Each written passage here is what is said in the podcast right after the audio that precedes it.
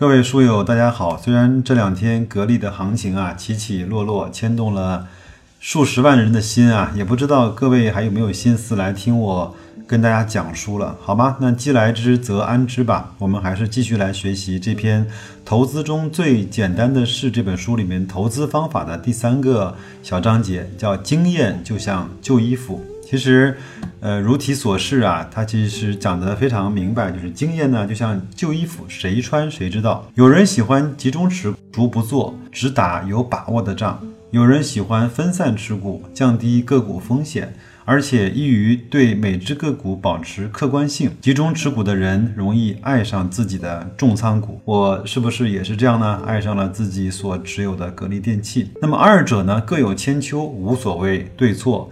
我喜欢在中间找个平衡，足够多能降低绝大部分个股的风险，同时又足够少，能够对每一个持仓都进入深入的研究。各位一定都知道东施效颦的故事吧？东施呢，为了模仿西施去走路，连自己走路的样子都忘了，只能爬着回家了。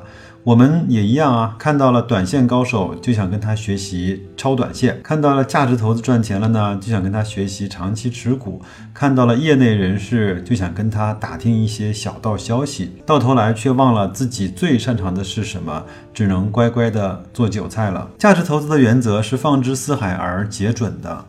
但是具体到分析的方法和分析的指标，一定要按照各国的国情和各个行业的具体情况，因地制宜的变化。大家有没有发现，我们其实国内的 A 股啊和近在咫尺的港股，整个的逻辑和它的涨跌和它对一个公司的估值是完全不一样的。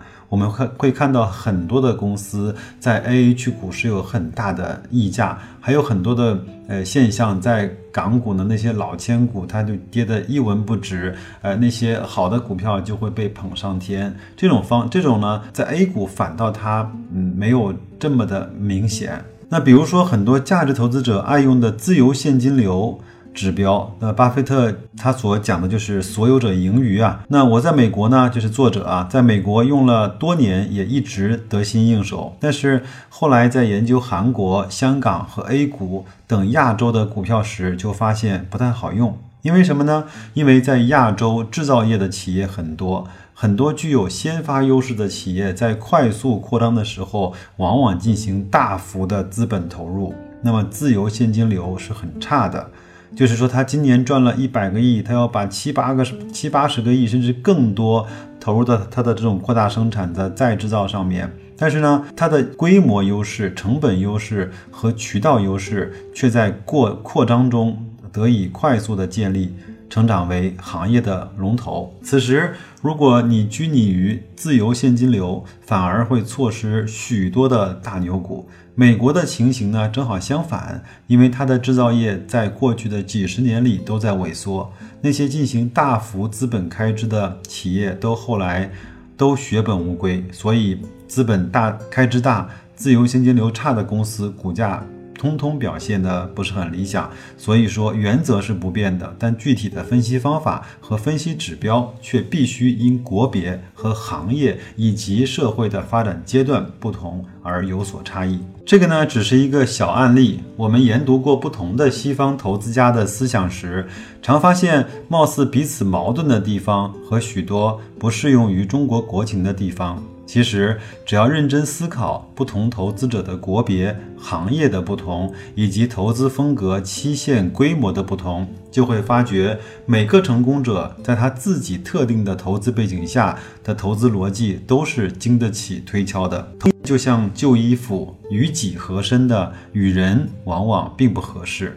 投资中的任何感悟和总结都有各种各样的局限性，就像白老师在做的这个节目，很多的观点都是基于我的生活阅历。我的呃所学和我的这种所从事的经验，以及我身边的朋友所有的这些综合完了之后，我会得出这样的观点，可能对我来说适用。我听完之后，我心里踏实，我持有我的标的很踏实。但是可能对各位并不是那么适用。我们也先把这样的话讲讲给大家听，一定要去做更多的独立思考。只有自己呢，在市场。中摸爬滚打，满身伤痕之后，才能找到合适自己的投资之路。作者呢又说了一下很多人所具备或者是不具备的投资的眼光。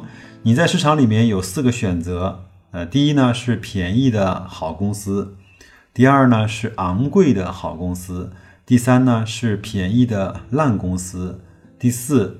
是昂贵的烂公司，我相信这些选项，如果它明明白白的摆在你面前的时候，你说那我傻啊，我当然会去选择那个便宜的好公司，有谁会去选择那个昂贵的烂公司呢？岂不知啊，在我们央视的寻宝节目中，几万、几十万买的也有赝品，几百、几千块淘的也有真品，贵的不一定好，便宜的不一定差。关键是看眼光，如果你也有眼光，市场上有的是便宜好公司让你捡漏；如果你没有眼光，你买的那些昂贵的好公司，其实可能是昂贵的烂公司。爱买高估值股票的人，潜意识里有好货不便宜的念头，认为在有效的市场中，投资者只能够在昂贵的好公司和便宜的烂公司之间去选择。其实，A 股中短线投机、跟风炒作、追涨杀跌的人，基本上不看估值和基本面，所以估值的高低和公司的好坏关系并不大。因此，便宜的好公司和昂贵的烂公司捡漏的机会也多，打脸的风险也很大。A 股的投机客多，又不能卖空，再加上昂贵的烂公司机构持仓少，流通盘子小。常为游资作为炒作标的，时有爆发式的短线行情，吸引那些想赚快钱的散户呢跟风买昂贵的烂公司。其实，昂贵的烂公司本身来看，长期回报很差。爆发式的上涨的另外一面，就是断崖式跳水或长期的阴跌。散户很难在这种复合游戏中去占到便宜，还不如去老老实实的去买那些便宜的好公司。如果你对自己的眼光有把握的话，昂贵的好公司里面确实有一些大牛股，能够通过未来的高速成长来消化那些高估值。但是，有这种眼光的人确实是凤毛麟角。如果你不是那么有把握的话，买便宜的好公司的安全边际在于，即使错了也是便宜的烂公司，好歹有一些估值的支撑；而买昂贵的好公司，如果错了就是昂贵的烂公司，可能血本无归。很多人认为好货不便宜，便宜没好货。所谓便宜的好公司，在现实中是可遇而不可求的。其实，在市场的底部区域，便宜的好公司俯拾皆是，比比皆是。只是可惜，在此时有钱的没有胆了，有胆的没有钱了。文章呢，就跟大家分享完了。各位亲爱的朋友们。我问一下，你有自己穿的非常合身的旧衣服吗？你有没有在投资的过程中自己非常得心应手的那些经验呢？你有没有让自己在呃买入了这些标的之后，能够依然吃得香、睡得着的那些标的呢？哪怕它下跌了百分之十，甚至是百分之二十或者三十，如果有的话，如果你的感觉非常踏实的话，我恭喜你一件非常自己满意和称心如意的旧衣服，这就是你在投资的。生涯中属于你自己的经验，这些经验只有你自己可以去体会。就像白老师在讲起来格力的时候，头头是道，心安理得，踏踏实实，吃得香，睡得着，拿得住，我也能够慢慢的去享受格力的增长，格力的分红。那么各位，你的格力呢？你的这些经验呢？文章呢就分享到这儿。我知道很多朋友希望我这两天讲一讲格力连续的两个涨停，以及今天的下跌，以及这次所谓的混改的一些情况。但是呢，很多了解我的人都知道，我是希望让子弹飞一会儿，让事实发酵一下，在没有尘埃落定，在没有确凿的消息出来之前。